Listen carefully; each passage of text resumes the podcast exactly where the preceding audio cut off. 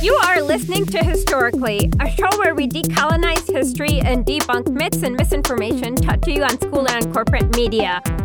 I'm your host, Isha, and today we have Brandon with us. And it's a special surprise. We have Matt Christman from Chapo Trap House. A lot of people talk about how billionaires need to do philanthropy and stuff, and they always cite Andrew Carnegie as an example of a great philanthropist. Yes, uh, he has the famous hall in New York named after him, and hundreds of libraries all across the country were built by Andrew Carnegie. After he'd amassed his fortune, he decided to give it all away.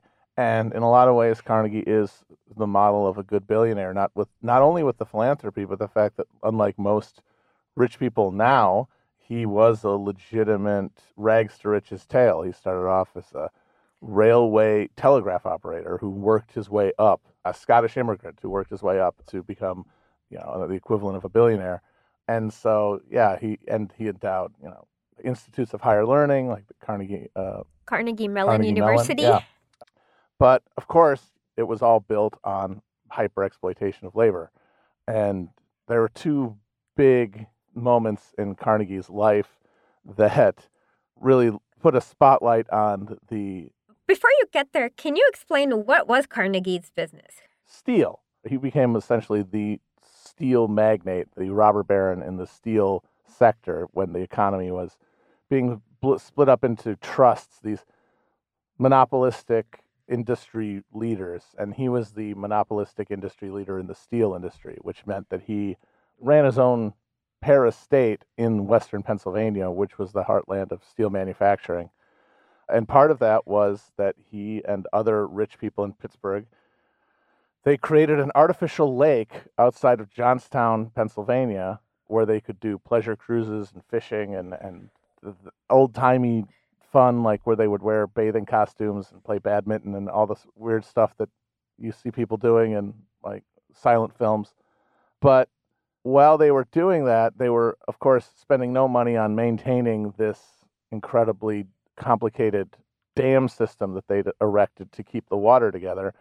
And in 1889, there was a storm which led to the dam breaching and the entire town of Johnstown, which is next to the artificial lake, being flooded and killing over 2,000 people. Wow. So, wait, so they built.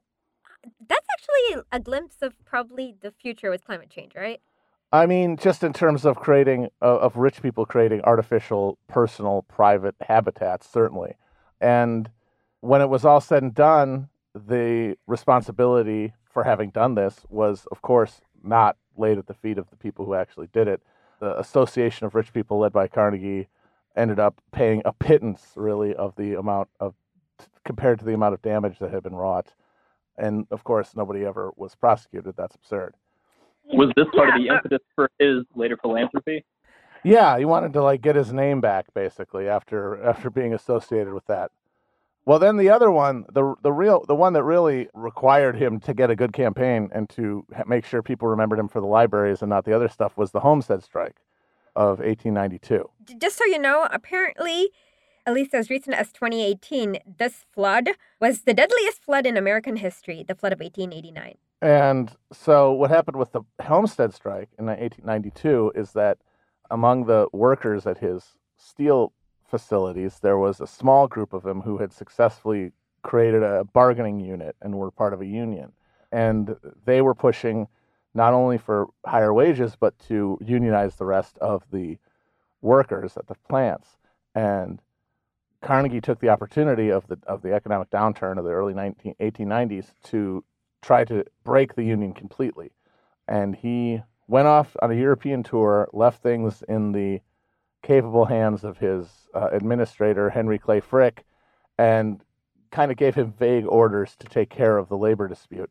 And Frick did that first by demanding a wage reduction And, the, and the destruction of the uh, of the union there, and then refusing to allow the unionized workers to enter the factory, essentially doing a lockout, which then led to a larger strike by other workers in the plant. And then, in order to deal with this upsurge of labor militancy, Frick hired uh, the Pinkerton Detective Agency to send guys out. Detective agency. Yeah, to send guys out to get people back to work. And there was a very famous conflict where a flat bottom boat full of Pinkertons, which was had been sent down the river to dock uh, at Homestead and to intimidate the strikers, ended up in a protracted day long firefight with steelworkers on the land, which That's led. like a mini war. Yeah, no, it was. It was a little mini conflict. About 14 people died on both sides together. And shortly after that, Alexander Berkman, who was an anarchist and the lover of Emma Goldman, went into his uh, Henry Clay Frick's office and uh, tried to kill him. Shot him in the neck, stabbed him, but he didn't die, and Berkman went to prison. So, as you can imagine, uh, Carnegie had a lot of reasons to want to burnish his image after all this stuff. Well, wait, one question. Did Carnegie pay in cash or did he pay in company script? Carnegie paid wages. Okay, so he paid money. Yeah, the company script was much mostly associated with mining operations, Okay. and he was making steel in factories. Okay, so at least he was better than his cohorts in the fact that he paid with actual currency. Yeah, I mean, I guess if that's the standard you want to hold someone to, that's better, better than his contemporaries in that respect. Or did Um, he leave for Europe, like in order to kind of stay Yeah, to keep his name? Uh, okay, so th- this is a Washington going back to D.C. during the Whiskey Rebellion kind of move. yeah, yeah. No, he wanted. He didn't want his name really associated with the hard, the hard business that was ahead. Meanwhile, Frick didn't care. Frick was uh, absolutely unconcerned with his uh, public persona and those kind of things. He was le- much less effacing than Carnegie. Um, I was reading this book by Gustavus Myers about the great American fortunes, and they talk about how actually kind of Carnegie started the PR industry in the 1900s. Yeah, for his own identity, basically. Uh, uh, Yeah, to, to, to make the brand Carnegie positively associated in people's minds, which is kind of funny because at the time it wasn't really strictly necessary. As I said, you had these monopolies going around that it wasn't like they had to worry about competition. People weren't going to get their steel elsewhere. But I think it was mostly about ego.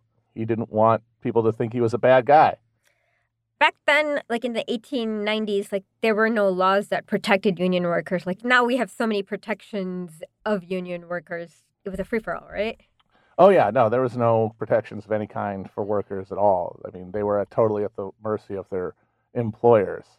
And one of the chief mechanisms that they used to keep workers disorganized and unable to challenge them was private detective agencies like the Pinkertons, uh, who did a number of services for mine operators and factory owners in order to keep the workers in line. The paramount, the chief one of those is the Pinkerton Agency. So let's say that I, in- the late 1800s, wanted to have a secret union meeting. Like, what would the Pinkertons do?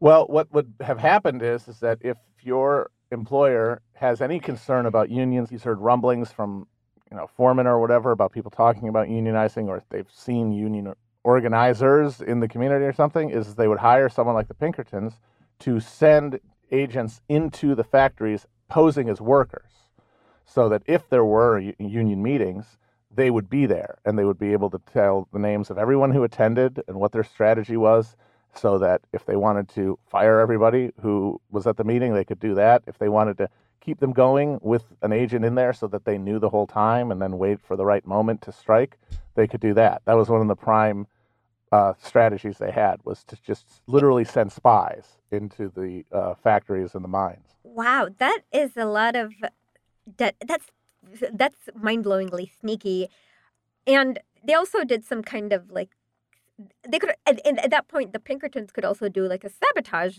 during a strike, like beat up an old lady or something, and make it look like the unions are bad. Yeah, well, they had to. I mean, yeah, you had agent provocateurs during during a strike. You'd have agent provocateurs, but then you would also have, as I said, at Homestead, they would just show up to intimidate strikers or kill them directly. So uh, they they could kind of come from both sides on that. But the moment of industrial espionage that kind of brought the Pinkertons to national prominence and actually kind of created the detective genre was the, the case of the Molly Maguires. What is Uh, it? So the Molly Maguires were a sort of semi-mythical secret society among Irish mine workers, first and peasants in Ireland first, and then in the UK, and then the, and then in Pennsylvania. So, uh, and they oh. were, you know, sort of the avenging angels of the of the Irish Oh, working class. it's like a, a real life Batman. Kind of, yeah. And they would they would have secret meetings, and if there was like a really bad foreman who was giving people a hard time, they would maybe you know show up at his house, intimidate him. Oh my god. In extreme instances, maybe take a shot at him or or kill him, beat him up, something like that. And in the- the 1870s, late Well, uh, 1870s, one question: Why did they call themselves Molly Maguires? uh, it's some Irish nonsense. Okay, It started in Ireland, you but know. they, okay, but but- okay. So and and then what? So They had a lot of insane names for stuff uh, in Ireland because in Ireland, of course, there's this you know this history of peasant uh, re- resistance to the English landlord class, and so you'd had all these groups of um, of sort of I guess some like uh, John Reed would call them social bandits, you know, like organized bandits, but but who organized along the principle of messing with and resisting their land landlords, and they had names like the Peep o' Day Boys and the White Boys, the Straw Boys, oh god, and the Molly Maguires were one of them. And then they came as over. those to, people came over here, the organizations persisted, or at least the knowledge of the organizations persisted. And so the the uh, the big coming out party where the Pinkertons was in the 1870s when one of the Pinkertons was sent to the mines in, in Pennsylvania. His name was James McParland to pose as an Irish worker. And then after being in, uh, amongst them for months and months, comes out of cover to accuse a whole bunch of uh, of miners of sabotage, uh, conspiracy, and murder. Uh, Murder? and- yes, like I said, like uh, like foremen or bad workers or scabs or something like that. Uh, and it led to a trial with a number of executions. Uh, to this day, nobody is actually sure how much of it was even true, though, because James McParland went on to be one of the first celebrity detectives in American history. Uh, and this was the case that made his reputation. Uh, and he was the sole source for a lot of the uh, evidence. So honestly, no one even knows He to what degree he might have just made it up. Yeah. Oh, You know, weirdly, um, Arthur Conan Doyle devoted an entirety of one of the like the few long novels he wrote about Sherlock of Sherlock Holmes to specifically lionizing a fictitious version of James McParland and talking about the Molly Maguires. Yeah. Well, of course. I mean, Sir, uh, well, he, Sir Arthur, he is a nobility. yeah. And terrified of the Irish above all. I mean, at that point, Uh, of course. Okay. If you look at like in, for the 1700s, like the English would like call Irish people wolves that need to be torn down and things like that. yeah. They're always in Punch magazine. They always made them look like apes. For me, it's amazing that without actually having like smartphones or any communicating technology, that labor and like with the constant th- threats of death and how like it was it's almost magical that labor managed to be organized in the late 1800s. Yeah, I mean, they were absolutely against the wall in terms they had no legal support. If there was a strike, it was highly likely that the local authorities would support uh, management. There would probably be an injunction from a local judge forbidding them from p- picketing or something. Uh, there would be National Guard showing up and siding with the with the management. Uh, the Pullman strike, which was the biggest strike in American history, was put down because Grover Cleveland, who was a Democrat and had run as a friend of labor, called out the uh, National Guard and uh, sent them to work putting the Pullman uh, uh, indus- put putting the railroads back uh, on a uh, an operative footing in the face of the strikers. So, it was the hard. It was it was the thing in there. Honestly, the only thing in the the thing that they had going for them, opposed to all this opposition, was just the horrifyingly immiserating reality of, of labor as such that a lot of them didn't think they had anything to lose. At least from what I know from West Virginia, sometimes like women would be like sold into like if their husbands died, they'd be like sold into prostitutions for the foremen or bosses and so things were really bleak for labor back then. Oh yeah, yeah. I mean, West Virginia is obviously one of the worst places in the country for workers during that period. In the early 1900s, you had another detective agency, the Baldwin Felts Detectives Agency, which was just in the business of murdering people. I mean, they killed the sheriff of one of the coal counties who was pro labor and had been involved in a shootout with Baldwin Felts detectives in the streets of Matewan, West Virginia. Uh, well, he was acquitted in his trial for murder for that case. So they just shot him on the steps of a courthouse.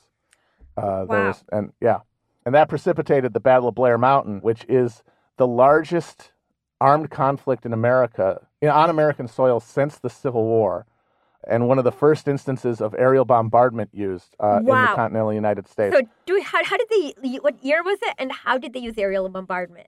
Uh, well, so it was because this guy was a hero, Sid Hatfield, who was it was the local pro-union sheriff who was everyone's hero and who got murdered on the streets. Uh, I'm sorry, 1921. He got murdered on the streets. After he died, the workers all left the mines, got their guns, and marched on the state capitol. And they were marching through the uh, the coal haulers on their way there, picking up people as they went, and eventually the protective agency, the local posse made up of uh, of swells and middle class guys, and the sheriffs uh, and local police got together, and they on this area, this Blair Mountain, had a multi day shootout between these people, and the number is thousands of people wow. between both sides. No one even knows how many people were killed because it was so chaotic and it was just people basically shooting at nothing in the wilderness.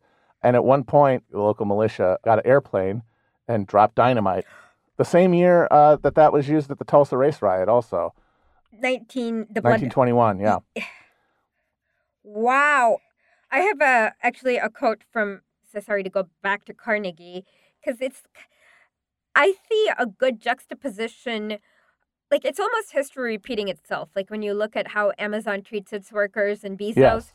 and oh Bill Gates and it's probably like some kind of like um 19 year old in India who's working at 2 a.m. So uh, it, a little bit of Warren Buffett in Carnegie too. I feel like like really kind of where like putting these like oh I'm everyman sort of cred out there.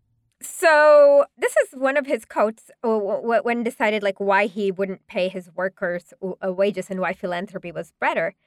Trifling sums given to each worker every week or month would be frittered away upon richer food and drink, better clothing, and more extravagant living, which are neither beneficial to rich nor poor. That's funny, and I think that the uh, comparison to uh, Buffett is very good too because he does do the everyman deal and he lives in this the house he bought in the 50s and he eats ice cream all the time. But uh, his dad was a congressman. Yeah. Uh, meanwhile, he owns, I think, more uh, trailer parks than anybody in the country. He is a slumlord?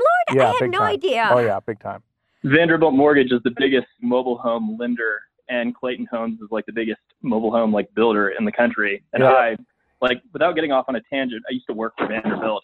I, yeah, it's an evil company. By the way, where did that Horatio Alger's myth come from, like in America? It's like so annoying, and it seems like it was never historically true.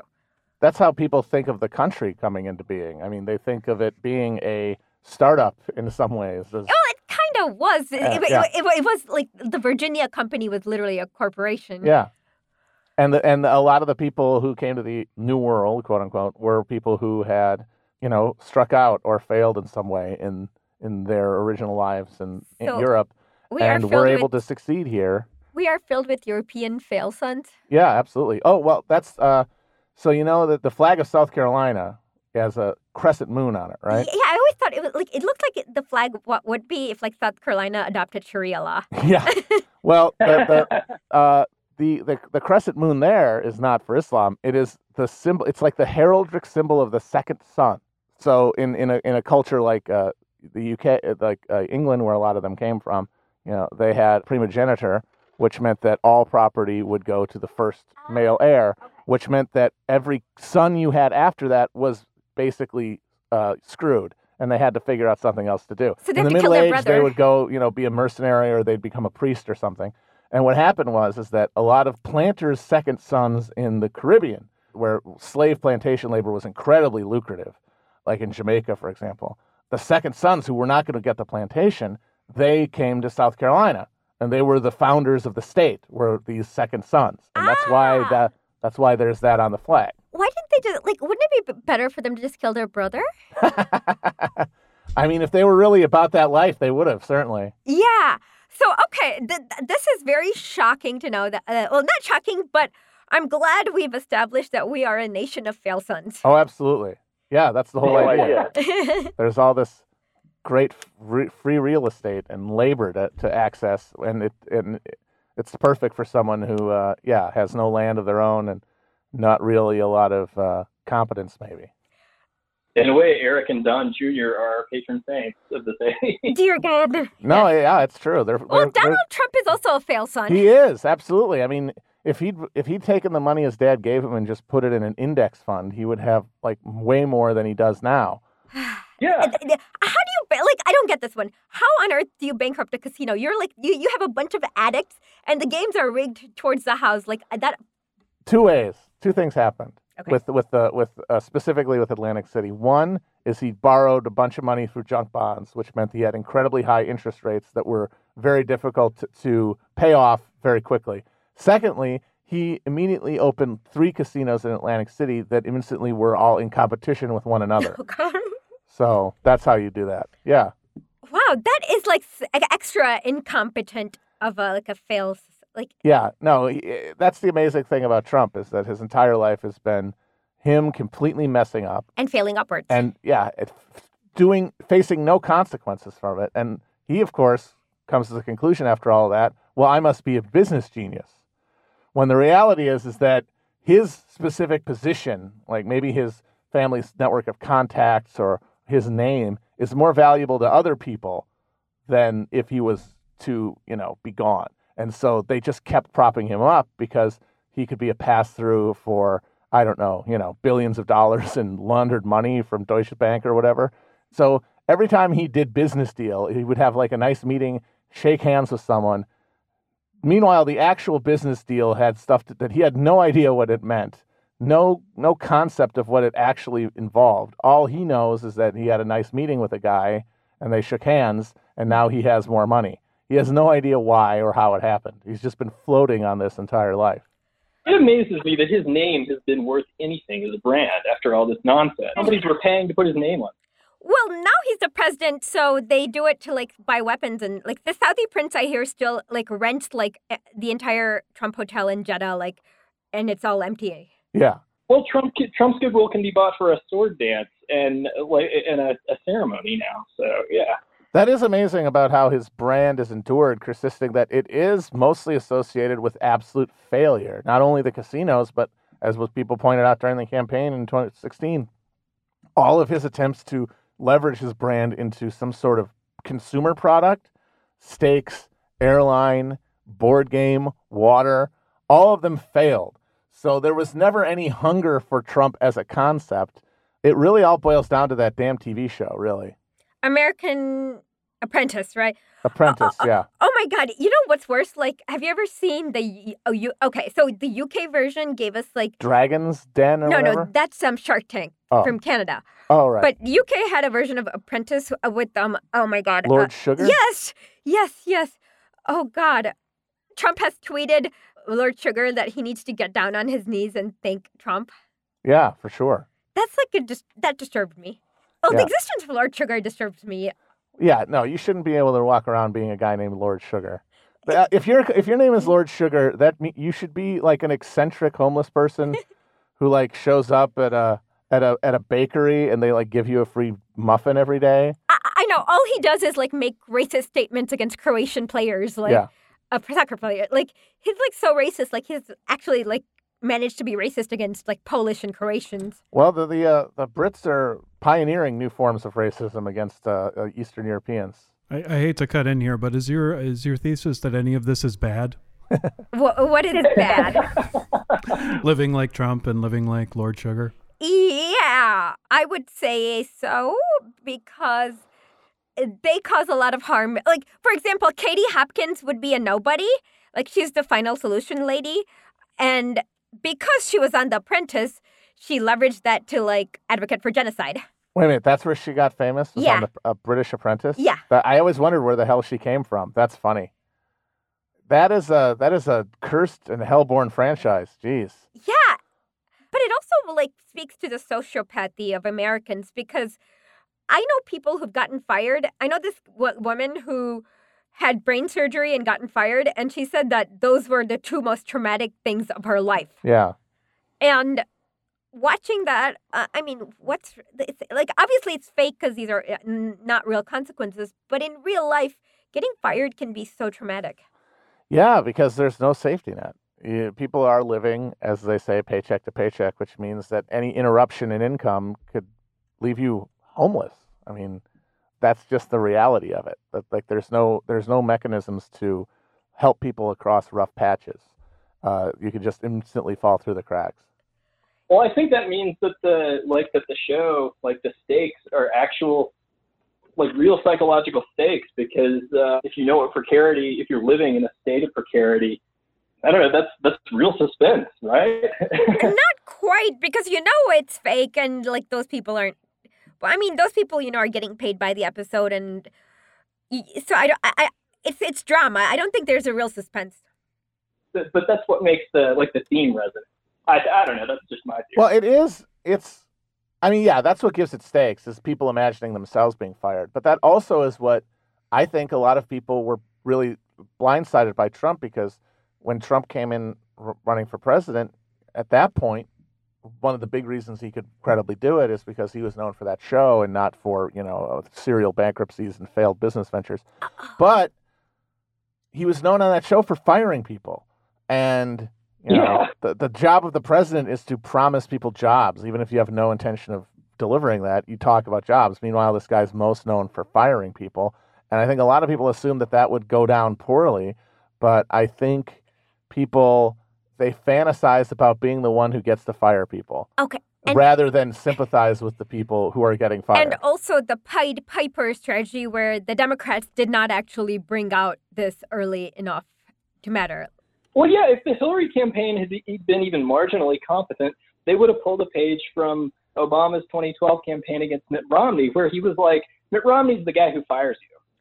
Oh, that was a brilliant ad. There was this some poor guy from Ohio where it's like Mitt Romney came in- into my wife. Like SNL made a skit of it that was actually funny where he's like Mitt Romney came to my wife when she was sick with cancer in the hospital and said, "You're fired again." Well, yeah. I mean, Romney had a specific issue that he was a, yeah, a venture capitalist, And a their- their, job is to just, yeah, strip companies for parts and fire everybody, which that looks bad. Whereas Trump hypothetically was supposed to do things that gave people work. Uh, so uh, he had like he didn't have that. And the other thing was is that Romney seemed like a everyone's idea of a bad rich guy, like a patrician, out of touch, snooty guy. Well, he did like admit on video that he owned Chinese slaves. Yeah. And meanwhile, Trump is, I think, a lot of people's idea of what kind of rich guy they would be if they were rich. Ah, Burger Boy, yeah. And so I think it ended up disarming a lot of the anti plutocrat talking points that Democrats used against Romney. Even if they tried to use them against Trump, I don't know what would have happened, but I think he was partially, anyway, immunized against them because people didn't think of him as some other, you know, some sort of caricature of a rich person. They thought of him as a relatable rich guy. Like, if I was that rich, I would also have a bunch of wives from, you know, foreign countries. oh yeah. I would I would buy the Miss Universe pageant so that I could go in the in the You're in the uh, in the uh, dressing room. With like hot models. Yeah, exactly. You know, I would have a house that was entirely gold. You are. s- It's, Buy you- furniture for Cheryl T. Y- Yeah. You actually, I- oh, you, you, it's kind of funny when, when you mentioned multiple wives. Like some right wing idiot tried to like run this like anti Jeremy Corbyn ad about how he's gonna get like three wives, and I'm like, you're you just gave him the incel vote here. Yeah, like to me, the like Trump's victory, like in a lot of ways, it's, it's the power of cultural signifiers. When there's this vacuum left by just a total lack of any sort of, I don't know, appeal to making people's lives materially better or Yeah. yeah. politics. yeah, I mean, if you if you're picking who's going to be more entertaining as a president, and that's that's the end That's the pres- thing, that's, that's what matters. that's the culmination from reality TV, and that's why I support banning reality TV. it has definitely been a negative impact. There's no question. I I mean, look, uh, like reality TV costs like uh, thirty-two thousand an episode, and all you need to do is like some like After Effects editing of like clips together to make it seem like there's something bad happened. but it's like takes a lot of talent to do script writings. Uh, like so, we don't have historical dramas like the BBC does because it's not as profitable. So we lose all these like things that could have been. Yeah, and then we get reality shows instead. And the president of Trump. Yeah, and, right, and, and- now we have a reality that's even more insane than reality TV. I mean, it all started i- w- w- with the real world and things, and and uh, creating people who act like there's a camera Can you on talk them. about the real world for our like our audience skews younger, so they might not remember. Well, the real world is the first. I mean, there were before that there were reality shows. The first reality show is American Family in the '70s on PBS, but the first one that became a phenomenon of commercial television was Real World in the '90s on MTV, and it was just a bunch of young people who were brought together to live together, and they would just film them and their conflicts, and that's been really the model with slight tweaks of basically every oh, non-competitive reality show that's and Big half Brother. the competitive ones. Yeah, no, it's Big Brother, it's all of them. And what it did partially was give people an expectation of how to behave in public, basically, and made people start thinking of themselves as reality TV protagonists. It made themselves think, thinking about like what they would say in the confessional booth, you know, that the kind of thing. Truman Show Uh, syndrome. and and it made people really only respond to those people who had internalized those lessons, and nobody did that better than Trump. To me, it's like such a strange psycho. Okay, how in like we have an explanation for Trump. Can you explain Bolsonaro? I mean, a big big part of it is that He's like even more clownish than Trump. he is absolutely more clownish, and it's a similar situation where he was sort of uh, humored by the mainstream media for long before he was Ah, pop famous. Like when he was a congressman, he he was just a backbench member of parliament, and they would bring him out to talk because he said insane things, and they all laughed at him.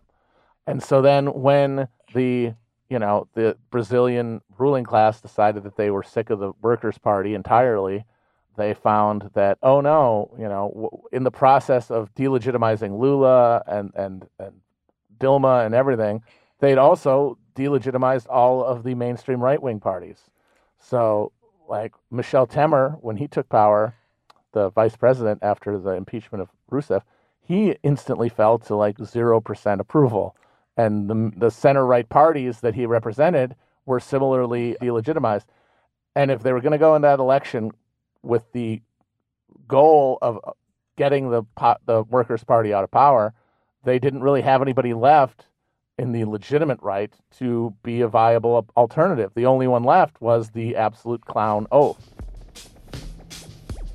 Four score and seven years ago, our fathers brought forth a new Substack, conceived in liberty, dedicated to the proposition that all men are created equal. Go to historicly.substack, is that it? yeah, historicly.substack.com. Do it. One thing I really want to talk about is this ahistorical narrative of conservatism. Like it seems like there's no like like it always seems kind of reactionary. Uh, like there's never like a actual. There's nothing they're conserving. Yeah, exactly. Yeah.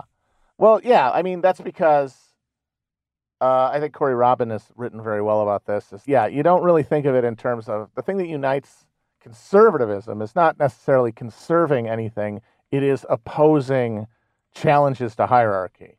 And therefore, the thing they're conserving is the hierarchy. And the way Ah. that it's conserved doesn't really matter. That's strategic. The goal is maintaining the hierarchy, which means that in a culture that is modern, in a culture that has absorbed capitalism, you can't you can't be a reactionary, at least, you know, unless you want to be a pretentious, you know, Twitter guy with a Deus Vult thing and you're pretending to be trad, whatever that means. If you want to be relevant, you have to embrace uh, the disruptive elements of capitalism as long as they are the elements that maintain, you know, concentrations of wealth and, and power and things like that.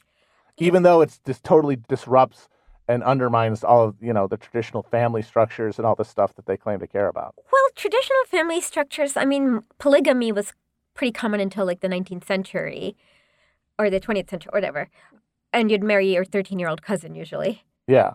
But the thing that, for me, what's really shocking is looking at all the posters from the labor movement in the late 1800s and the early, Mhm. and then like looking at how did we get from there to Ronald Reagan? Like it's like there's a memory hole, something like got lost in the culture. I think what happened was is that the labor union movement ended up getting absorbed into the structure. Basically, the New Deal was a huge victory for labor. It created things like the National Labor Relations Board and a formal mechanism for adjudicating disputes between management and labor, and that led to the great post-war deal between management and labor that persisted in through the 50s and 60s, which led to you know the big boom and the working people joining en masse the middle class with suburbanization and the high benefits and pay at, at factories, uh, high union density, something like 30% of workers were in unions in the 50s. And what that led to, though, is that the trade off was is that they had to sacrifice their radical vanguard. Um, Mm. Like, so the, the people who really pushed a lot of the most effective union uh, strategies, sit down strikes and things like that, in the 30s were communist fellow travelers, people like that, people in the CIO, for example. Because what happened is, is that the AFL, which was the umbrella labor union, which had a tradition of business friendly, non radical, management sympathetic strategy, in the 30s, a group of more radical unions led by the United Mine Workers split off and formed the CIO, Oh. the Congress of Industrial Organizations. And that was the more radical group. And a lot of those unions were, were had communists in them. And after World War II and after we were no longer in the popular front with the Soviet Union against against the Nazis, the Red Scare kicks off, and one of the big reasons for the Red Scare was a desire to see the radical edge of the labor movement blunted, and the, and the labor movement writ large decided that that was a sacrifice worth making, in order to get the deals for their members that they wanted. Oh, And so there was a mass purge of, of communists and radicals from uh, these unions. And then the CIO rejoined, which is why we now have the AFL CIO.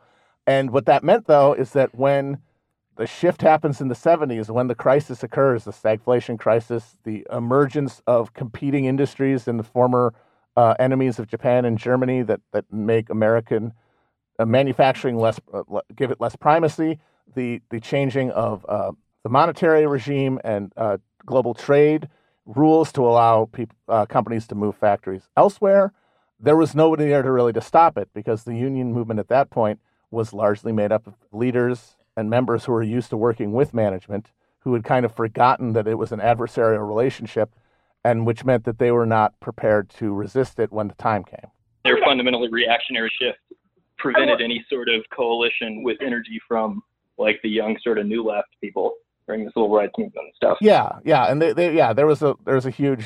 I mean, it, it went both ways. You had a lot of racism in the old trades unions, but then you also had the like the the, the people who ended up making up the new left in, in its congressional form. The people who ended up like running for office and becoming a new voter base.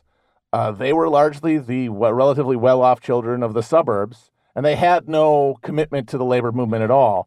And so they tended to see organized labor as just the other side of like corporations both and, sides. and business and like the evil war machine that made Vietnam. Like they saw it all as a piece.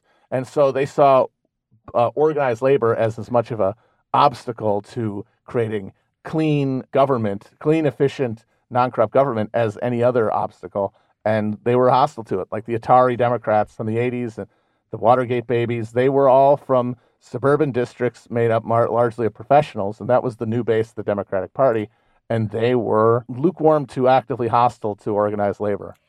Yeah, I I mean, at this point, it seems like if you look at it, like imagine like like we don't like things like Uber don't need to exist. Like we could actually have a nationalized government like ride sharing platform where all the workers share equally, and Oh, yeah. Instead, it's just, it's just, because it's of just a the piece of software. exactly. Yeah. Um, but uh, to me, the loss of knowledge, uh, how that loss of knowledge happened, is really perplexing. Like, how did we lose all that knowledge about the radical left in America? Well, it's an American tradition, right? Historical amnesia. Yeah, I mean, there is no mechanism for maintaining knowledge. There's only pressure to forget. Okay. Like, there's no countervailing force. Like, the speed of information, the, the, the mass media, and then that turning into now the niche media of the current moment. It's all about energy, speed, and forward momentum. And that means that historical memory is going to be the thing that's least valued and least emphasized. And that's why we have this podcast, folks.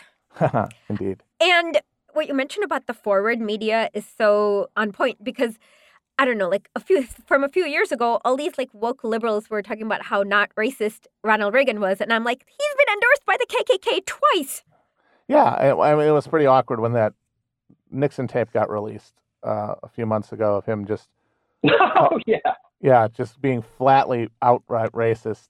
I remember there was, I think one of his kids or something wrote an article after that saying like Reagan wouldn't want you to remember him that way. Of course not. it's, like, like, so what? Yeah, okay. like Hitler does not want you to remember the concentration yeah. camp. I'm, I'm sorry. Yeah. Okay. Um. Did, did, he really put Reagan and memory in the same sentence? yeah, yeah, seriously. That's why he's such a. That's why him and Trump are so evocative of a moment because they're both dominated by no the, the ability to once something happens completely either forget it happened or create a fantasy version of it that, that you then repeat ad nauseum. Well, for me, Reagan still seems way more destructive. Like he was a little, he was better at acting like a politician because he was an actor. Yeah, and he seems like his legacy is so much more destructive, in my opinion. Oh yeah, no, he's the he's he's the Dave Thomas of neoliberalism. He's the founder. His apparatchiks were more dangerous and competent too, and Trump's are all like I don't know guys who watch The Sopranos and think that that's I don't know cool and smart or something. Yeah, it's hard to imagine any of them pulling off something like Iran Contra. Before we wrap up, I kind of want to get the show back to like the main point is that philanthropy is very undemocratic because you're just like you're giving the rich person control on like saying, hey, these resources after 10, 100 years after die, needs like there are still Carnegie libraries around. Yeah. Like, so do you want to talk a little bit about it? the bit Ford about Foundation is a good example yeah. Oh, um, who was the idiot who made the comment that you can't raise taxes because Henry Ford was anti-Semitic? Uh, that was uh, Larry Summers. Okay. Uh, yeah, former Treasury Secretary. Uh, Noted genius. Noted genius. Yeah, he the fa- who also in a paper famously said that underdeveloped countries are underpolluted. And that therefore waste. it uh, makes sense to uh, pay them to take uh, pollution from developed countries. But so I believe I believe one of his points was if we know that something causes prostate cancer, but there's a country where people don't usually live long enough to get prostate cancer, it makes more sense for you to expose it to them than Jesus to people in the fucking- West where they have high, higher life expectancies and are more likely to contract it. My God, that's like that's the worst. Okay, I would say galaxy brain, but I can't even. That's, uh, there's so, incredible. there's Yeah. there's so many levels of racism. And of course, there's the fact that he chummed around with and took tons of money from Jeffrey Epstein. Okay, who's not Let's not connected? forget that fact. Oh who's my not, God. Okay, who's not connected with Jeffrey Epstein? if now I'm you're getting. rich, you are because it's a giant network of wealth, and they all they they provide access for things for each other. That's Like that's children. why they're there. Yes, like children. Uh, but no, so Larry Summers said that. He said, yeah, if if the, if there'd been a higher uh, marginal rate on Henry Ford, then he would have had less incentive to do philanthropy and more to just spend it. Which when he would have spent more on anti-Semitism, which is hard to believe because the dude literally had every Ford dealership in the country made them stock the International Jew. Like, it was in every single one of his factory showrooms. and he also funded Hitler. Like it's. Oh. Yes. Uh, and then he said, and we wouldn't have the, as much money to the Ford Foundation. And even there, Ford Foundation is bad. The Ford Foundation exists to create cultural hegemony for capitalism. It, it, it funds radicals and do gooders whose mission is fundamentally reconstitutive of the current order. Like they went around in the 60s funding um, radicals whose critique of like the society was like entirely race based and who weren't going to talk about capitalism. And so that goes down as people think, oh, they did good work, but they're they're doing an ideological project. And yeah, they're unaccountable. They get to, to spend billions of dollars without any public oversight. And and th- th- and they're only going to do that Apply to for a keep, Ford Foundation grant. yeah, they're only going to do that to keep their money. They're not going to do it to, to threaten the system. I mean, it doesn't make sense. Why would they do that? And obviously, eh, for me, that's the worst thing about philanthropy. Bill Gates does not know a thing about healthcare, but because he funds like random hospitals in Ghana, he gets front row seats and decides like, hey, maybe we need to build an app to scan like you poor person, and because they're or something like that, like, and the control they get, people don't understand like the access and control, like. And also, philanthropy is failing because income inequality is getting worse as more and more philanthropic foundations are coming out. Uh, the thing is, as public provisions are reduced due to austerity, another ideological function of philanthropy is that it can then fill the gap created by that austerity and say, well, look, now you need us. You know, if we if we weren't here, you wouldn't have this. Even though the only reason that you have the money to do that is because it's not going into the public treasury. And on top of that, it's probably because Bill Gates lobbied for that austerity measure. Well, of course, yeah, yeah, And, and so, like, the measure of control that I guess what is nice to look up with like the American trajectory is like to look at like how much control like really very rich people had, and now it's go- gone back up to that level. yeah, yeah. It's it, we're back to the Gilded Age. Yeah, it just makes you wonder what's going to happen next because you know what ended it the first time was uh, the the Great Soviet Depression, Union. and you know you wonder what that would look like now. And on top, like we have 50 years for uh, 2050. Though basically, if if we don't fix climate change by 2030, we, the world ends. Yeah. We're looking Well- at ecofascism. Yeah. Yeah, well, I mean, it's funny. People will say things like, you know, if there are historians and such and such, they're going to look back on this and they're going to condemn the horror. And the thing is, there will be historians because I highly doubt that the human race is going to go extinct. But the people who are going to live are most likely going to be the people with the most resources now, which means that if there are that these historians in the future They'll probably are blame highly likely to talk about how well intended the rulers were at the time and they did what they could, but it was forces outside their control. and how the people happen. wouldn't be vegan, and that's why like they all Yeah, them. something like that. Yeah, Yeah. like yeah, they just wouldn't stop eating meat, those disgusting pigs. What could we do? Right, and they'll talk about Bill Gates as being far a far-sighted futurist because he talks Exactly. about He was- population yeah. control. He is the Cassandra that no one would listen to. Yeah, that's how they're going to remember that. Yeah. the one thing that the more I do the show and the more research I do, th- I realize like how much misinform disinformation or misinformation people are like uh, like constantly fed. Like it's like black is white and white is black, and everything they've learned is basically wrong. And even from like the founding fathers are genocidal maniacs. Uh, so it's a hard battle, I'd say, like to get a good like working class coalition in the future because everyone's Yeah, no, it's a huge challenge, and I honestly don't know how it's going to work. Um, uh, one one side note on the uh, the Pinkertons, I came across an article earlier today, which apparently the Pinkertons still exist. Which Yes, they do. yeah, yeah, yes, they do. They, they're now a subsidiary of a Swedish security company. Okay. Blackwater? Uh, No, it's not. It's sort sort of like that. I mean, they bought they bought up a bunch of American PI and security agencies in the '90s or something. So now Pinkerton's part of that portfolio. If it's the article I think you're talking about, it's how they're now going into disaster preparedness for rich people. What? Is Is that what you're talking about? Oh, no, no, no. Do tell me no, about this no, one. this Wait, one, wait, uh, this one was about them. Uh, oh well, no, I, I want to hear what Matt has to say. This Yeah. So the Pinkertons don't really do detective work anymore. Uh, what they do is they do personal protection for rich people. And now, more and more, they're offering a suite of services for individual rich people and also for companies, for their employees, about managing disasters, about being quick response teams in the case of rioting or a natural disaster, and then securing spaces for people in the event of some sort of disruptive catastrophe. So they're literally they're offering their services as sort of your personal guard in the event of social collapse. But why would, in the event of social collapse, like, I would say, like, money is probably not going to be function. Like, I- I don't understand why the Pinkertons would. I think the assumption is is that there will still be money at some level, even if on the ground everyone's like bartering for batteries and shotgun shells. At some level, at some elite level, there will be a persistence of society, and they will still care what money is. Oh wow! And, and, and so they're just like basically building like I don't know bomb shelters or Yes. and like food girl. Yes, and the Pinkertons are providing services to get you away from the riot when it happens, get Oh, you Lord. to your bunker, and protect it when you're there. Wow, So that's that's the new frontier of the Pinkertons Wow. from from uh, infiltrating labor unions and and uh, breaking strikes to How- protecting you from the apocalypse. How come they didn't change their names? Uh, I- that's a good question. They changed it a few times. They changed like the tech, the, the word Pinkertons stayed in. Like they took the word detective out. It used to be Pinkerton Detective Agency. They took that out. I, I think that for the people who would buy their services, it's not a bad association. Pinkerton isn't a bad brand for them. Oh, You know, because if you're in the position to hire them, you're not really mad that they broke up those strikes all that all those times.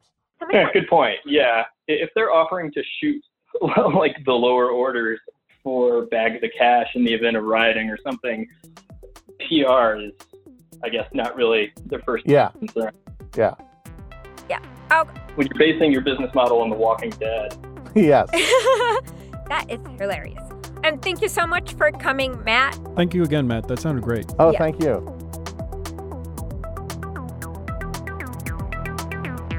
Music for this show is done by Wrecktech. You can find him on SoundCloud and on Spotify. W R E C K T E C H. And thank you for listening to our show.